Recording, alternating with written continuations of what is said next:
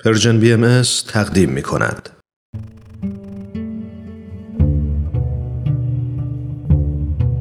صد پرسش صد پاسخ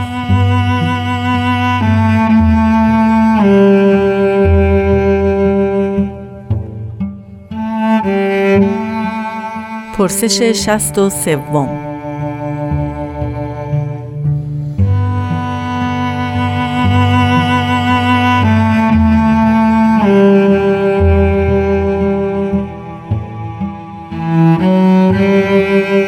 آثار بهایی را مطالعه می کردم و به عبارات صلح اعظم و صلح اسقر برخورد کردم.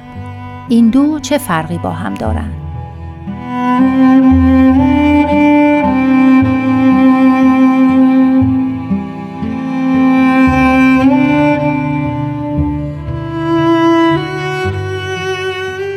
با درود خدمت شنوندگان بسیار عزیز در مورد اصطلاحاتی که در این سوال مطرح شده بود باید عرض بکنم که در آثار باهایی حداقل تا آنجایی که بنده مطالعه کردم اصطلاحات صلح اسقر، صلح اکبر، صلح عمومی و صلح اعظم رو داریم که من سعی می‌کنم در این وقت مختصر خدمت شنوندگان عزیز عرض بکنم.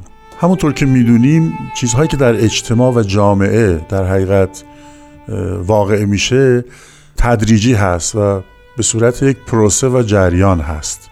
یه چیزی نیست که دفعتا واقع بشه. این صلح هم چون هدف دیانت بهایی است حضرت بهاءالله پیش بینی فرمودن به تدریج مراحلی رو طی خواهد کرد تا به اون هدف نهایی که دیانت بهایی مد نظرش هست برسه.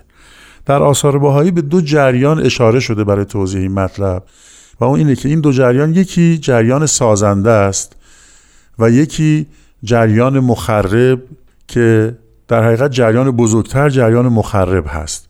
و توضیحی که میدن این هست که جریان مخرب جریانی است که سیاسیون عالم و جوامع دارن پیش می‌برن که همراه با انقلابات و تشنجات هست و ما الان هم درش هستیم و روز به روز هم تشدید میشه. و جریان سازنده جریانی است که بهاییان سعی دارن طبق تعالیم حضرت بهاءالله اون رو به پیش ببرن.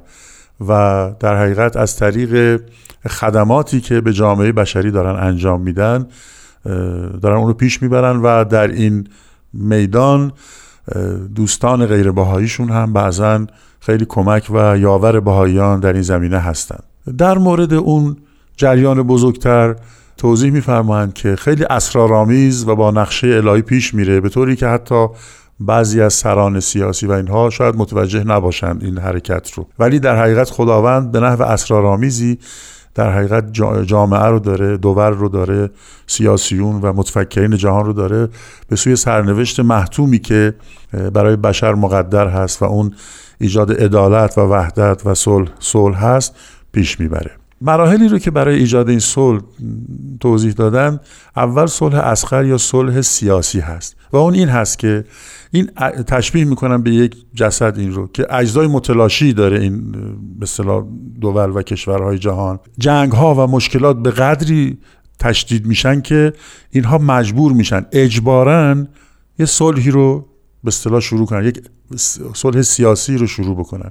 این رو اسمش رو در آثار باهایی گذاشتن صلح اسقر که این هم یک پروسه ای داره.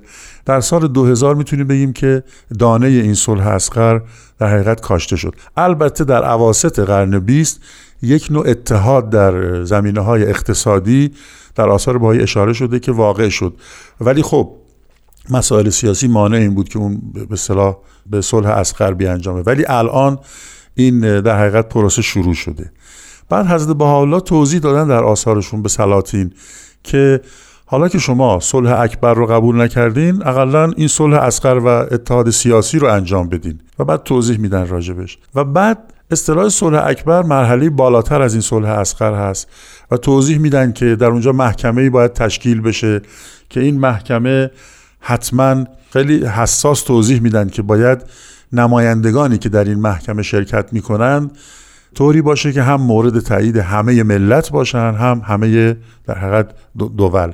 و به همین خاطر این محکمه کبرایی که تشکیل میشه چون نماینده همه هست دیگه کسی نمی‌تونه روی حکمش حرف بزنه. تا اینجا در حقیقت میشه به این دو صلح عنوان صلح عمومی هم داد. یعنی در حقیقت این اصطلاح صلح عمومی به هر دو می‌تونه اطلاق بشه به استنباط حقیر. اما صلح اعظم چی هست؟